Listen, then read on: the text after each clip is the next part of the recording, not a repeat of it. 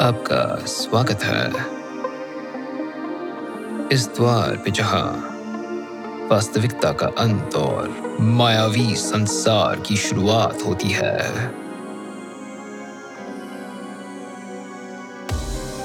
अनुचित, अशुभनीय, नामुमकिन। इस वास्तविकता के दीवारों के पार अब आप प्रवेश कर रहे हैं इस विचित्र जगत में जहाँ दिया बुझते ही रात में भेड़ियों की गुर्राहट सुनाई देती है। एक ऐसी दुनिया जहाँ हर प्रार्थना का जवाब सिर्फ़ आसमान से गिरते पक्षियों की लाशों से हो। नमस्कार, मैं हूँ करण और ये है करण की खौफनाक कहानियाँ।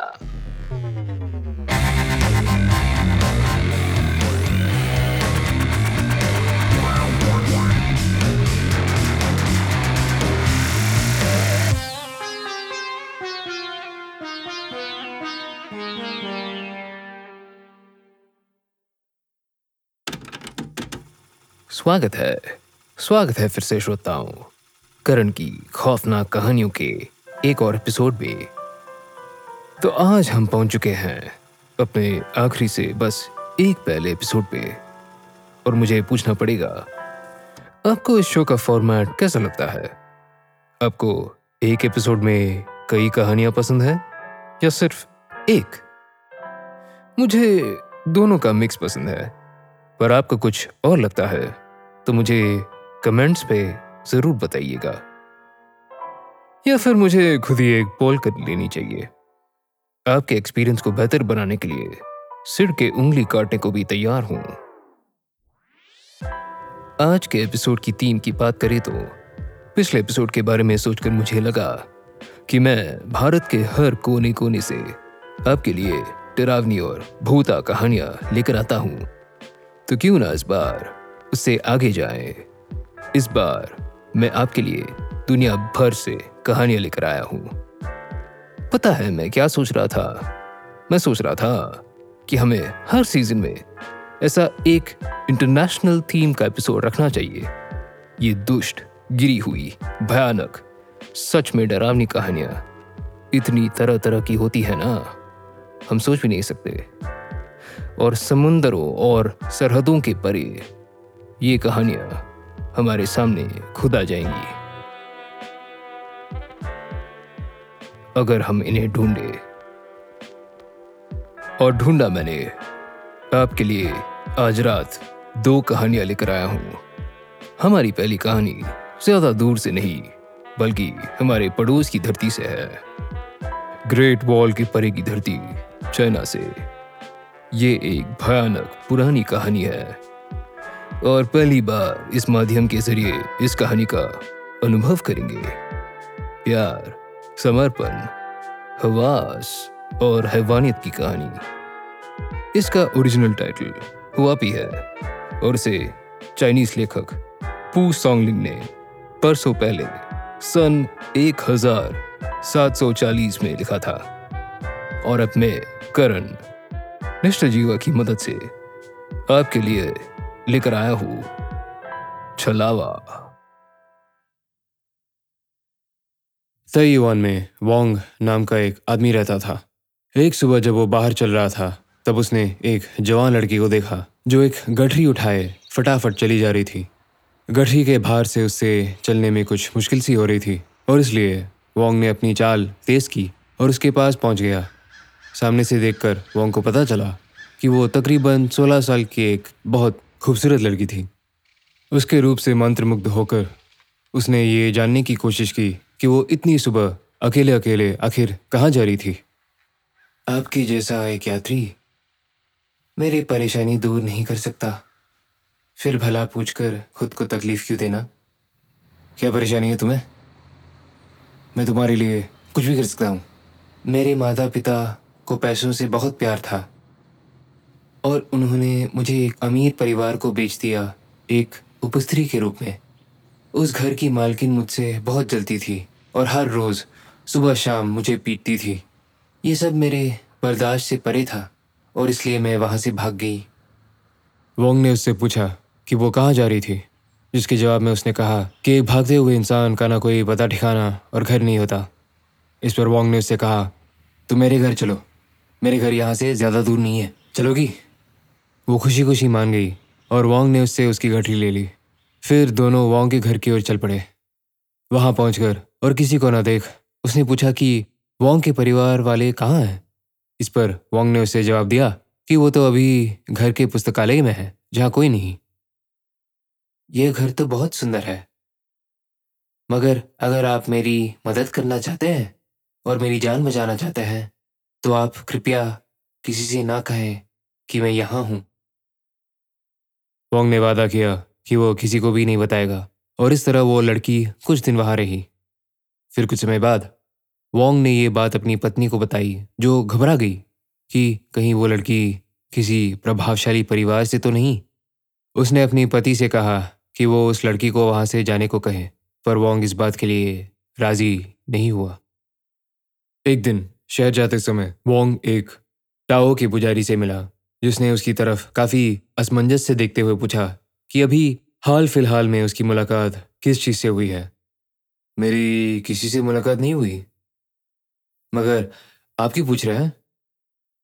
पुजारी ने जवाब दिया, क्या मतलब तुम किसी से नहीं मिले? तुम सम्मोहित हो। वोंग यही बात दोहराता रहा कि ऐसा कुछ नहीं है और वो किसी से नहीं मिला।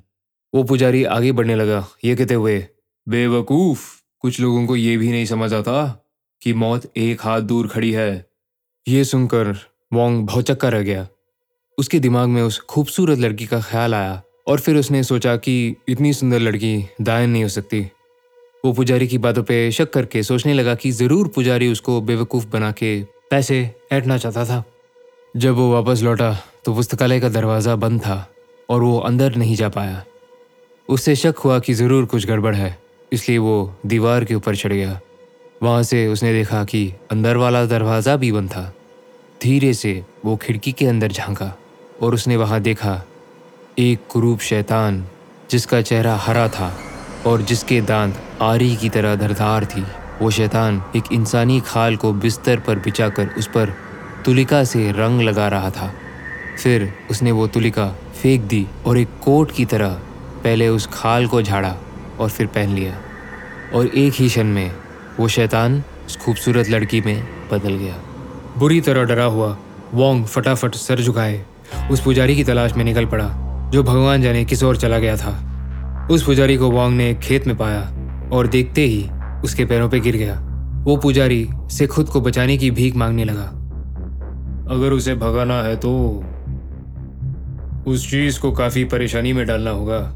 तभी वो वहाँ से निकलेगी और मैं तो किसी को परेशान कर ही नहीं सकता। वोंग पर दया कर, उस पुजारी ने उससे एक पंख दिया और कहा कि वो उससे अपने कमरे के दरवाजे पर लगा दे। उन दोनों चींगती मंदिर पे मिलने की बात पक्की भी की। वोंग फिर वापस चला गया, मगर उसकी पुस्तकालय में घुसने की हिम्मत नहीं हुई। उसने वो पंख अपने कमरे के दरवाजे पे लगा दिया और कुछ ही देर बाद उसे कदमों की आहट सुनाई पड़ी। वोंग में हिलने की भी हिम्मत नहीं थी और उसने अपनी पत्नी को बाहर झांकने को कहा। पत्नी ने देखा कि वो लड़की बाहर खड़ी उस पंख को देख रही थी और उससे पार करके जाने की हिम्मत नहीं जुटा पा रही थी। वो अपने दांत पीसती हुई चली गई और फिर कुछ देर बाद वापस आकर अब शब्द निकालते हुए कहने लगी ए पुजारी तुम मुझे डरा नहीं सकता। तुझे क्या लगता है जो मेरी मुट्ठी में है वो क्या मैं जाने दूँगी? ऐसा कहकर उसने पंख के टुकड़े टुकड़े कर दिए। फिर वो दरवाज़ा तोड़ते हुए वोंग के कमरे में घुस गई और उसने वोंग को चीर फाड़ डाला। वो वोंग का दिल निकालकर अपने साथ ले गई। वोंग की पत्नी की जोरों की चीख सुनकर घर के नौकर भागते हुए आए, पर तब तक वोंग की मौत हो चुकी थी एक बहुत ही क्रूर तरीके से। वोंग की पत्नी जो बहुत ही बुरी तरह से डरी हुई थी, वो ठीक से रो भी नहीं पा रही थी, क्योंकि उससे डर लग रहा था कि उसके रोने की आवाज़ से वो शैतानी ताकत कहीं कुछ और ना कर दे। अगले दिन उसने वोंग के भाई को उस पुजारी से मिलने भेजा। बहुत गुस्से में पुजारी ने कहा, क्या इसी वजह से मैंने तुम्हारे लिए दया दिखाई? तुम जैसी शैतान के लिए?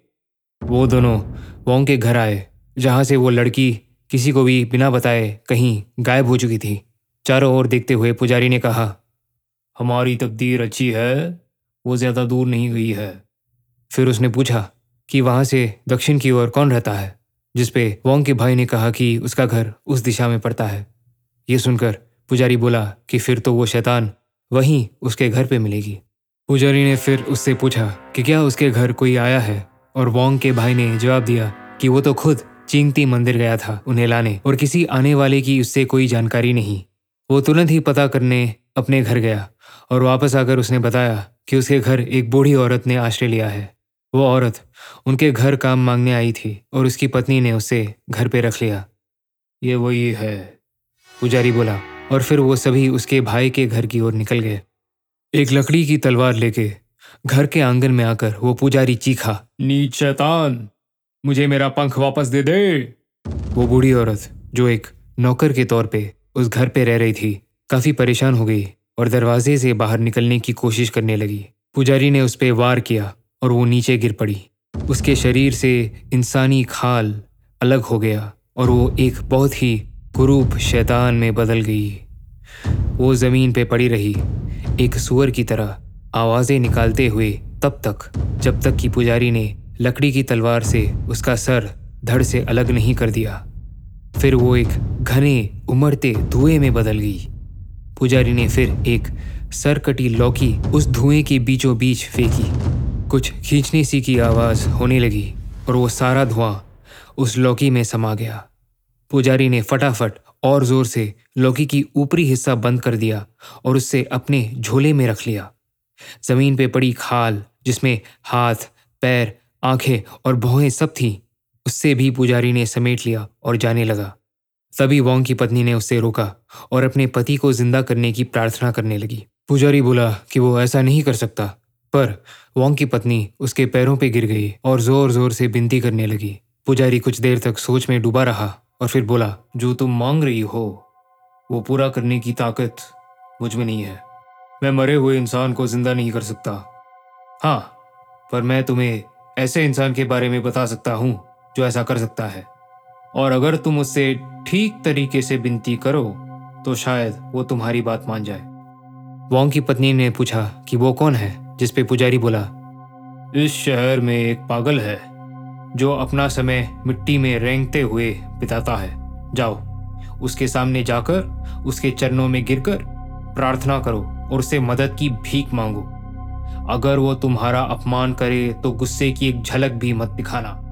वोंग का भाई उस आदमी को जानता था और पुजारी को धन्यवाद कहकर वो वोंग की पत्नी के साथ उस आदमी से मिलने निकल पड़ा। उन्होंने उस गंदे मैले इंसान को सड़क पे पाया। वो इतना गंदा था कि उसके पास जाना भी मुश्किल था। वोंग की पत्नी अपने घुटनों पे उसके पास गई। ये देख वो आदमी उससे चिढ़ाते हुए बोला आपको क्या मेरी खूबसूरती से प्यार है? वोंग की पत्नी ने उससे बताया कि वो वहाँ क्यों आई है और वो सुनकर हंसने लगा। अरे तुम्हें तो बहुत दूसरे पति मिलेंगे। उस वाले को मरे हुए से ज़िंदा क्यों करना? वोंग की पत्नी लगातार उससे मदद मांगती रही जिसपे वो बोला बड़ी अजीब बात है। लोग मुझसे अपने मरे हुए परिजनों को ज़िंदा करने ऐसे कहते हैं जैसे मैं नरक का राजा हूँ। ये कहकर वो वोंग की पत्नी को अपने डंडे से पीटने लगा। वो चुपचाप मार खाती रही और देखते ही देखते वहाँ भीड़ इकट्ठी हो गई। फिर उसने एक बहुत घिनौनी गोली निकाली और वोंग की पत्नी से कहा कि उससे ये खानी ही पड़ेगी। वो रो पड़ी और कहने लगी कि ये उससे नहीं हो पाएगा। फिर कुछ देर बाद उसने किसी तरह वो गोली निगल ली। उसके ऐसा करते ही वो आदमी चीखते हुए बोला कहो अच्छा लगा? ऐसा कहकर वो वहाँ से चला गया। वोंग की पत्नी को उसके हाल पर छोड़कर लोगों ने ज़ोर ज़ोर से विनती करते हुए उसका पीछा किया और एक मंदिर तक पहुँच गए पर वो गायब हो गया था। उससे ढूँढने की सारी कोशिशें नाकाम हो गई थी। गुस्से और शर्म से लाल वोंग की पत्नी वापस अपने घर चली गई। उससे अपने पति को खोने का और जो भी हुआ था, उसका बहुत दुख था और वो बस मर जाना चाहती थी। फिर उसने सोचा कि वो अपने पति की लाश के पास जाएगी, जहाँ सारे नौकरों ने जाने से मना कर दिया था और उसके शरीर को क्रियाकर्म के लिए तैयार करेगी। सुस्कियाँ लेती हुई बहुत ही दुख के साथ वो अपने पति के जख्म को सी रही थी। तभी अचानक उससे अपने गले के अंदर में कुछ उठता सा महसूस हुआ, जो उसके मुँह से बाहर निकला और सीधा वोंग के घाव में गिर गया। ध्यान से देखने पे उसने पाया कि वो एक इंसानी दिल था, जो अब धड़कने लगा था और एक गर्म भाप सा छोड़ रहा था। बहुत खुश होकर उसने आसपास के सारे मांस को उसके ऊपर बंद करना शुरू कर दिया और घाव को चारों ओर से अपनी पूरी ताकत से बंद करने की कोशिश करने लगी। बहुत जल्द ही वो थक गई और जब उसने देखा कि दरारों से भाप निकाला जा रहा है तो उसने रेशम का एक टुकड़ा लिया और उसकी मदद से उससे बाँध दिया। साथ ही साथ, वो कपड़ों से उससे ढक रही थी और मालिश करके खून का भाव तेज करने की कोशिश भी कर रही थी। रात को उसने वो सारे कपड़े हटाए तो देखा कि नाक से सांस आ जा रही थी और अगली सुबह वोंग फिर से जीवित हो उठा। वो कुछ परेशान सा था।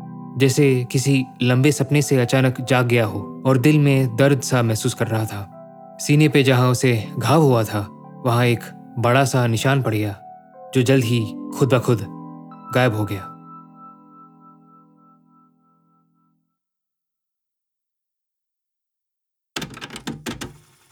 अपनी हवास पे काबू रखना आज की ही नहीं, बल्कि बहुत पुरानी समस्या है ना?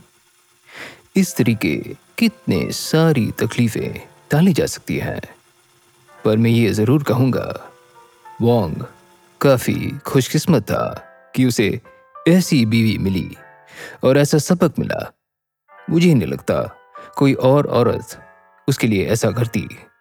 ये है समर्पण, ये है लगन। और अगर लगन की बात करें तो आपको पता है कि लगन की पराकाष्ठा और क्या है?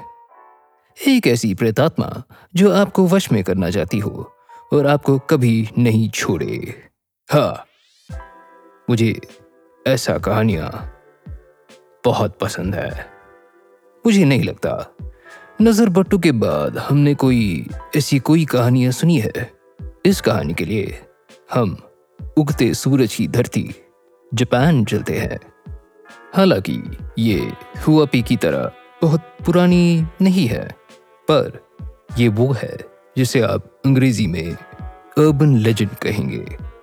मतलब ये कहानी हमेशा ज़िंदा रहेगी और आपको खुद इससे मुलाकात भी हो सकती है। तारा डेवलन के पॉडकास्ट, कोआ बाना और उदित की आवाज़ में हम लेकर आए हैं एक ऐसी मुलाकात इस अर्बन लेजेंड के साथ, जिसका नाम है हर्षा कुसमा मेरे गाँव से मेरे दादा दादी का घर गाड़ी से तकरीबन दो घंटे दूर था। वो एक गाँव का घर था और बिल्कुल वैसा जैसे मुझे पसंद था। इसलिए जब हाई स्कूल में मुझे अपनी पहली साइकिल मिली तो मैं खुद ही वहाँ गर्मियों और सर्दियों की छुट्टियों में चले जाता था। दादाजी और दादी जी दोनों ही बड़े प्यार से मेरा स्वागत करते थे। अक्सर वो कहते थे, अरे वाह, देखो तो कौन आया है। बहुत अच्छा हुआ बेटा, जो तुम खुद ही दादा और दादी से मिलने आए। इस सब के बावजूद हाई स्कूल के थर्ड ग्रेड की शुरुआत के पहले मैं वहाँ आखिरी बार गया था। इस बात को दस साल हो चुके हैं। और बात यह नहीं कि मैं वहाँ जाना नहीं चाहता, पर यह कि मैं वहाँ जा नहीं सकता। ये वसंत ऋतु के छुट्टियों की शुरुआत की बात है। मौसम बेहतरीन था और बाइक पर सवार मैं अपने दादा दादी के घर की ओर निकल पड़ा। हवा में कुछ ठंड सी बरकरार थी। और बरामदे की धूप काफ़ी सुहानी लग रही थी। सुस्ताने के लिए मैं वहीं बैठ गया। फिर अचानक वो आवाज़ आई।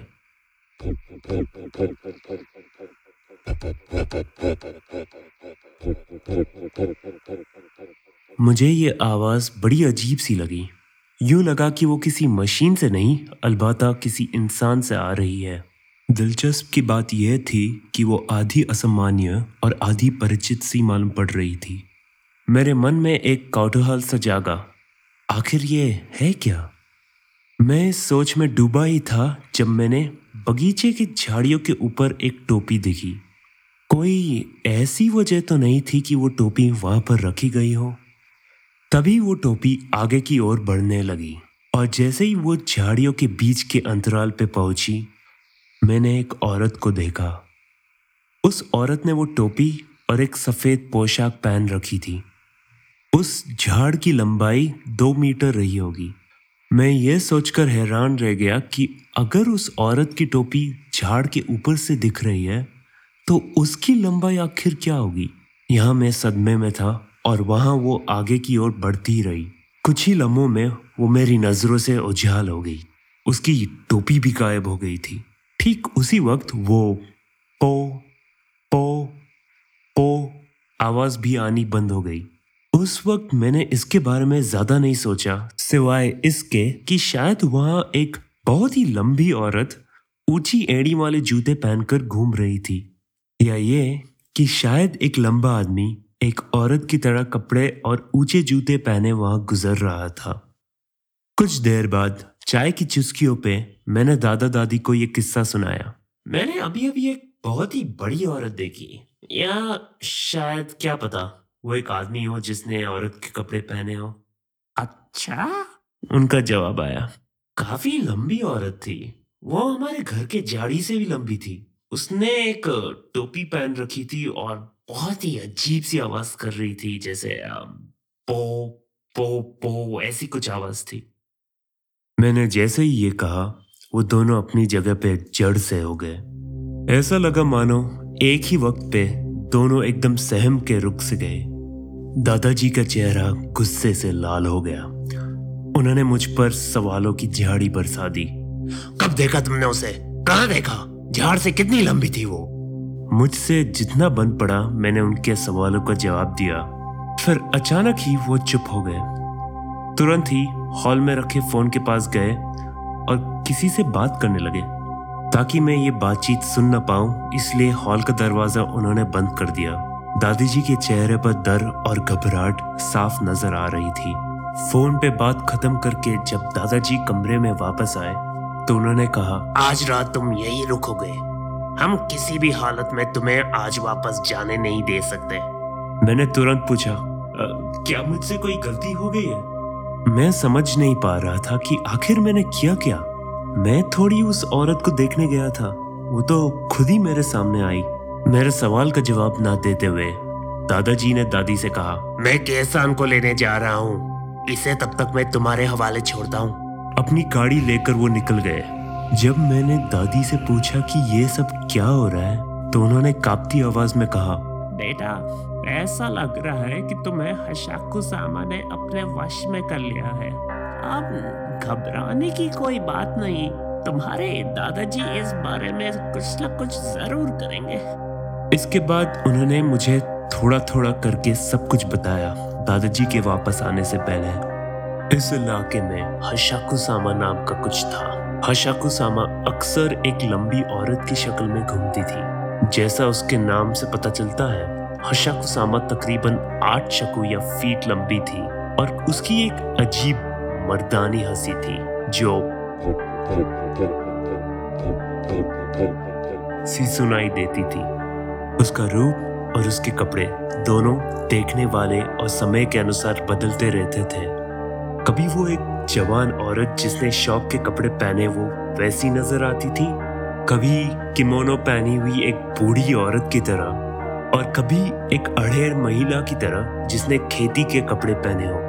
हालाँकि उसका पहनावा हर बार अलग होता था, मगर वो कुछ चीज़ें थी जो हमेशा बरकरार रहती है। वो थी उसकी अविश्वसनीय लंबाई, उसकी टोपी और उसकी वो अजीब सी हँसी। गए वक्त अफवाहों में उसे एक भटकी हुई यात्री भी माना गया था, पर आज तक कोई पक्की तरह से ये नहीं जानता कि वो आखिर है क्या। हशाकुसामा को इस इलाके में जीजो मूर्तियों के इस्तेमाल से कैद कर लिया गया था और इसलिए वो अब यहाँ से बाहर नहीं जा पाती। ये इलाका जो आज शहर का एक हिस्सा है पहले एक बड़े गाँव में था। यहाँ ऐसी मान्यता थी कि अगर हशाकुसामा किसी को अपने वश में कर लेती थी तो कुछ ही दिनों में उसकी मृत्यु हो जाती थी। इससे पहले जब हशाकुसामा ने किसी को नुकसान पहुँचाया था, वो पंद्रह साल पहले की बात थी। हशाकुसामा को जीजो मूर्तियों से इसलिए कैद किया गया था क्योंकि वो कुछ ही रास्तों से गाँव के बाहर जा सकती थी। ऐसा क्यों था, ये कोई नहीं जानता था। मगर जीजो मूर्तियों को गाँव वालों ने ठीक उन्हीं रास्तों पर लगा दिया था जहाँ उसका आना जाना था। इन मूर्तियों को उत्तर, दक्षिण, पूरब और पश्चिम चारों ही दिशाओं की सीमा पर लगाया गया था। हशाकुसामा को इस गाँव में कैद रखने के बदले में यहाँ के लोगों को आसपास के गाँव के मुकाबले काफ़ी फ़ायदे मिलते थे। जैसे पानी के स्ट्रोटों पे पहला हक हशाकुसामा कुछ दस साल में एक बार आती थी लोगों को परेशान करने। और गाँव वालों के लिए ये काफ़ी फ़ायदे का सौदा था। इतना सब सुनकर भी मेरा दिमाग यही कह रहा था कि ये सब सच नहीं हो सकता। बिल्कुल भी नहीं। कुछ ही देर में दादाजी लौट आए एक बूढ़ी औरत के साथ। ये तुमने खुद को अच्छा फंसा लिया। अब ये लो। कहते हुए उस बूढ़ी औरत ने मुझे एक ताबीज थमा दी।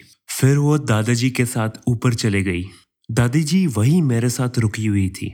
जब मैं गुसल खाने जाने को उठा, तब भी मेरी दादी मेरे साथ हो ली और उन्होंने मुझे दरवाजे को पूरी तरह से बंद करने भी नहीं दिया। उस वक्त मुझे पहली बार यह एहसास हुआ, शायद यहाँ वाकई में कुछ बहुत खतरनाक हो रहा है। कुछ देर बाद उन्होंने मुझे दूसरी मंजिल पर बुलाया और वहाँ एक कमरे में रख दिया। उस कमरे की खिड़कियाँ अखबारों और ताबीजों से पूरी तरह ढकी हुई थी और उसके चारों कोनों में नमक के ढेर पड़े हुए थे। एक छोटा लकड़ी का डब्बा भी था, जिसे वेदी तो बिल्कुल नहीं कहा जा सकता था। उस पे एक बुद्ध देव की छोटी प्रतिमा रखी हुई थी। वहाँ दो बेड पैन भी रखे थे, जो पता नहीं कहाँ से आए थे। पर तुरंत मेरे मन में एक सवाल आया, क्या मुझे इनका इस्तेमाल करना होगा?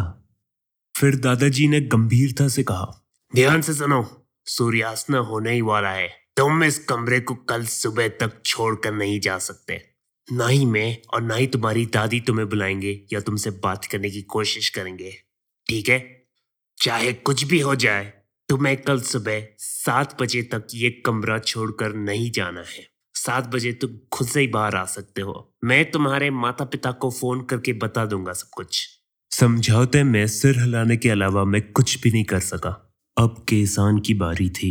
उसने कहा ध्यान रहे जैसा कहा गया है अब बिल्कुल वैसा ही करना। इस ताबीज को भी अपने नज़दीक ही रखना। अगर कुछ हो तो बुद्ध के पास जाकर प्रार्थना करना ठीक है? उन्होंने कहा कि मैं टीवी देख सकता हूँ और मैंने टीवी ऑन कर लिया। मेरी आँखों के आगे टीवी चल रहा था मगर मेरा दिमाग कहीं और था। मैं टीवी पे अपना ध्यान केंद्रित नहीं कर पा रहा था। उस कमरे में कैद न मेरा ओनीगिरी खाने का मन कर रहा था और ना ही वो सारी चीज़ें जो मेरी दादी ने खास मेरे लिए बनाई थी। मैं बस वहाँ बिस्तर पर लेट गया। डरा सहमा और कपकपाता हुआ। जाने कब मेरी आँख लग गई पर जब मेरी नींद टूटी तो कुछ ठीक से याद नहीं पर टीवी पे कोई देर रात वाला कार्यक्रम चल रहा था। जब मैंने अपनी घड़ी की ओर देखा तो रात के एक बज चुके थे। ये उन दिनों की बात है, जब मेरे पास मोबाइल फ़ोन नहीं हुआ करता था। मैं सोच ही रहा था कि नींद टूटने का क्या घटिया वक्त है ये। जब मैंने खिड़की के कांच पे ठकठकाने की आहट सुनी, वो ऐसी आवाज़ नहीं थी जो एक छोटे पत्थर के टकराने से आती है। नहीं, वो उंगलियों से की गई ठकठकाहट की आवाज़ थी। मैं समझ नहीं पा रहा था कि क्या हवा ऐसी आवाज़ कर सकती है। या फिर सच में बाहर कोई इंसान था जो ये ठकठकाने वाली आवाज़ कर रहा था? मैंने अपनी पूरी ताकत से ये विश्वास करने की कोशिश की, ये ज़रूर हवा का ही काम है। फिर मैंने अपने दादाजी की आवाज़ सुनी। बेटा, तुम ठीक तो हो ना? देखो, खुद को ज़्यादा परेशान करने की ज़रूरत नहीं है। अगर तुम्हें डर लग रहा है तो बाहर आ जाना, ठीक है? बिना सोचे समझे मैं दरवाजे की ओर चल पड़ा और जब जब अचानक ही मुझे मेरे दादाजी की पहली कही हुई बात याद आई। क्या हुआ बेटा? तुम बाहर आ सकते हो। अगर तुम चाहो। वो आवाज़ बिल्कुल मेरे दादाजी की तरह थी पर वो मेरे दादाजी नहीं थे। मुझे नहीं पता कैसे पर मैं ये जानता था। और जैसे ही मुझे ये एहसास हुआ मेरे रोंगटे खड़े हो गए। मैंने कमरे में पड़े नमक की एक ढेर की और देखा कि उसका ऊपरी हिस्सा एकदम काला पड़ गया था। मैं तेज़ी से बुद्ध की प्रतिमा की ओर भागा और उसके सामने बैठ गया। तभी इसको ज़ोर से मैं अपनी मुट्ठी में जकड़कर मैंने पूरी दिल से बुद्ध की प्रार्थना शुरू करी और कहने लगा कृपया मेरी मदद करो कृपया मेरी मदद करो कृपया मेरी मदद करो। उसी वक्त खिड़की पे वो ठकठकाहट की आवाज़ वापस आने लगी। मैं जानता था कि वो इतनी लंबी नहीं मगर मैं खुद को यह सोचने से रोक नहीं पा रहा था कि वही खिड़की पे आकर ठकठका रही थी। मैं बुद्ध की प्रतिमा के सामने प्रार्थना करने के अलावा कुछ नहीं कर सकता था। ऐसा लग रहा था कि वो रात खत्म होने का नाम ही नहीं ले रही। मगर फिर सुबह हुई। टीवी जो सारी रात चल रहा था, उस पर सुबह के समाचार आने लगे। टीवी पे उस वक्त सात बजकर तेरह मिनट का समय दिख रहा था। मुझे पता नहीं चला था, मगर खिड़की पे वो हो रही खटखटाहट और बाहर से आती हुई आवाज़ दोनों ही बंद हो चुके थे। ऐसा लग रहा था या तो मैं सो गया था या बेहोश हो गया था। नमक के ढेर और भी काले पड़ गए थे। सावधानी बरतते हुए मैंने अपनी घड़ी की ओर देखा और उस पे भी तकरीबन वही वक्त दिख रहा था। मैंने बेचैनी के साथ दरवाज़ा खोला और बाहर दादी और केसान परेशान से खड़े थे। मुझे देखते ही मेरी दादी रो पड़ी। मैं बहुत खुश हूँ। मैं बहुत खुश हूँ। जब मैं नीचे पहुँचा तो मेरे पिताजी भी वहीं थे।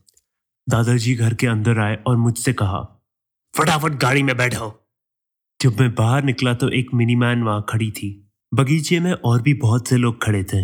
मुझे वैन की बीच वाली सीट पर बैठाया गया। वैन में नौ और लोग थे। केसान पैसेंजर सीट में बैठ गई और वहाँ मौजूद दूसरे लोग ने मुझे वैन में चारों ओर से घेर लिया। ये सब काफ़ी भयानक है ना? तुम्हें जिज्ञासा हो रही होगी, मगर मैं चाहता हूँ कि तुम अपनी आँखें बंद और अपना सर नीचे कर लो। तुम्हें शायद कुछ ना दिखे, या शायद दिखे भी। जब तक हम ना कहें कि सब ठीक है, अपनी आँखें बंद ही रखना। बगल में बैठे एक पचास वर्षीय बुज़ुर्ग ने मुझे ये कहा, इसके बाद दादाजी अपने मिनी ट्रक में बैठ गए और हमारी मिनी वैन के आगे हो लिए। इस कफीले में मेरे पिताजी जो अपनी गाड़ी में थे, सबसे पीछे थे। ये तीनों गाड़ियाँ एक कतार में काफ़ी धीमी गति से चल रही थी। शायद 20 किलोमीटर प्रति घंटे से भी कम। थोड़ी देर में केसान बुड़बुड़ाए। ये मुश्किल की घड़ी है। और सभी लोग कोई बुद्धिस्ट प्रार्थना या मंत्रा जापने लगे।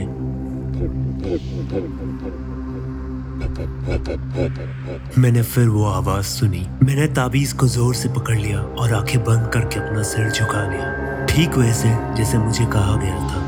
पता नहीं क्यों, मैंने बस जरा सा अपनी आँखों को खोला और बाहर की ओर देखा। मैंने एक सफ़ेद पोशाक देखी जो हमारी गाड़ी के साथ साथ ही चल रही थी।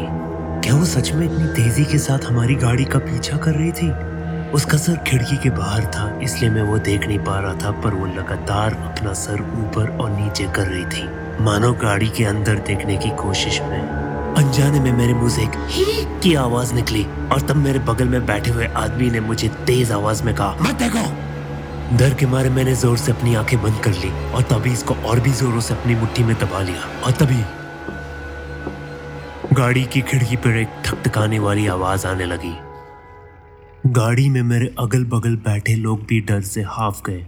हालाँकि वो ना ही उसे देख पा रहे थे ना ही उसकी आवाज़ सुन पा रहे थे। मगर खिड़की पर हो रही खटखटाहट उन सबको बखूबी सुनाई पड़ रही थी। केसान अब और भी ज़्यादा ज़ोर से प्रार्थना करने लगी। आखिरकार जब मुझे लगा कि वो आवाज़ें आनी बंद हो गई केसान ने कहा हम निकल आए।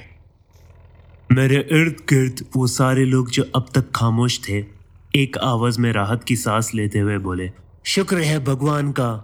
कुछ ही देर बाद जब सड़क कुछ चौड़ी हुई तो मैं अपनी पिताजी की गाड़ी में बैठ गया। मेरे दादाजी और पिताजी तब उन दूसरे लोगों का शुक्रिया अदा कर रहे थे। तब केसान मेरे पास आए और बोले, मुझे वो ताबीज दिखाओ। मैंने उसे अभी भी अपनी मुट्ठी में जकड़ रखा था और देखा कि वो पूरी तरह काला पड़ गया। मुझे लगता है कि अब सब ठीक है, मगर कुछ और समय के लिए तुम्हें ये अपने पास ही रखना चाहिए। केसान ने कहा। उसके बाद मैं अपने पिताजी के साथ घर लौट आया। कुछ दिनों के बाद दादाजी और एक पड़ोसी मेरी बाइक वापस ले आए। वापस आकर मुझे पता चला कि पिताजी भी हशाकुसामा के बारे में जानते थे और उन्होंने बताया कि उनके एक दोस्त को उसने अपने वश में करके मार डाला था। वो ऐसे भी कुछ लोगों को जानते थे जिनको हशाकुसामा की वजह से कई दूर जाकर बसना पड़ा था।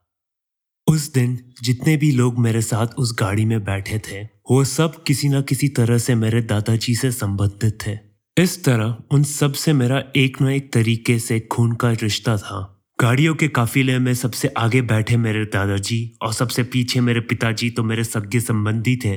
पर उनके अलावा ये सारे लोग भी इसलिए साथ थे क्योंकि हशा खुसामा को भ्रमित करना था। मेरे पिताजी के भाई, मेरे सभी चाचा जो इतनी जल्दी वहाँ पहुँच नहीं सके, उन्होंने सारी ताकत लगा दी उन लोगों को इकट्ठा करने में जिससे किसी न किसी तरह मेरी खून की रिश्तेदारी हो। क्योंकि इतने सारे लोगों को इतनी जल्दी इकट्ठा करना बहुत ही मुश्किल था और रात को निकलना खतरे से खाली नहीं था, इसलिए उस पूरी रात के लिए मुझे उस कमरे में कैद कर दिया गया था। उस दिन दादाजी और पिताजी दोनों ने ठान लिया था कि ज़रूरत पड़ी तो वो अपने जान देकर मुझे बचा लेंगे।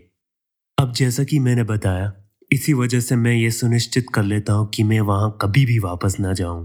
वापस अपने घर आकर मैंने अपने दादाजी से फ़ोन पर पूछा कि क्या उस रात वो मुझे आवाज़ दे रहे थे? उन्होंने कहा कि उस रात उनकी मुझसे कोई बात नहीं हुई थी। इसका मतलब वो उस लम्हे को याद करके मेरी रूह काँप गई। हशाकुसामा किशोर अवस्था के लोगों को अपना शिकार बनाती थी, जो अभी तक जवान या बड़े नहीं हुए थे, और कई बच्चों ने भी उसे देखा था। जब किशोर या बच्चे काफ़ी विचलित महसूस कर रहे होते हैं और ऐसे समय में जब वो अपनी किसी परिजान की आवाज़ सुनते हैं तो वो सतर्कता नहीं बरतते। इस बात को दस साल हो गए हैं और मैं ये सब भूलने ही वाला था जब अचानक कुछ भयानक हुआ। बेटा, जो चार मूर्तियाँ हशाकुसामा को गाँव में कैद रखती है, उनमें से एक टूट चुकी है। ये वही वाली है जो तुम्हारे घर की तरफ़ जाने वाली सड़क पे थी। मेरी दादी ने मुझे फ़ोन पर बताया। दादाजी का देहांत दो साल पहले ही हो गया था और मैं उनके अंतिम दर्शन या श्राद्ध के लिए भी नहीं जा पाया। जब वो बिस्तर से उठ भी नहीं पा रहे थे, तब भी उन्होंने मुझे वहाँ आने से साफ़ मना कर दिया था। इसके बावजूद कि मैं खुद को बार बार ये समझाता रहता हूँ कि वो बस एक अंधविश्वास है, मैं ज़्यादा और ज़्यादा परेशान हो जाता हूँ जब भी मैं सोचता हूँ कि मुझे फिर से वो आवाज़ सुनाई देगी। वो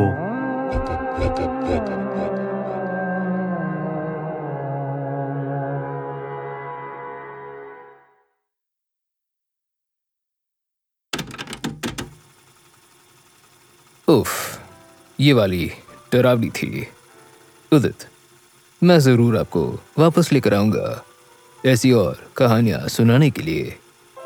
हो सकता है जापान की ऐसी और अर्बन लेजेंड्स के लिए। असल में जापान में ऐसी कई अर्बन लेजेंड्स हैं।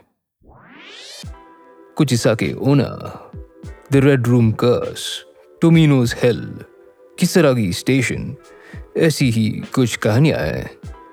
मैं आपको तारा डेवलिन की पॉडकास्ट सुनने की ज़रूर सलाह दूँगा, जो ऐसी अर्बन लेजेंड्स लोक कथाएँ और डरावनी कहानियाँ सुनाती हैं। श्रोताओं शो की तरफ़ वापस आते हुए मैं आपको बताना चाहूँगा कि अगले एपिसोड में हम फिर अपनी भारत भूमि की ओर वापस चलेंगे। इस सीज़न का आखिरी एपिसोड और काफ़ी खास एपिसोड शायद इस सीज़न की अकेली कहानी जिसमें कोई भूत या परलौकिक शक्ति नहीं है, फिर भी अंधेरा तो हमारी ज़िंदगी में कहीं से भी आ सकती है ना? मैं आपका इंतज़ार करूँगा। तब तक के लिए शुभ रात्रि श्रोताओं। शुभ रात्रि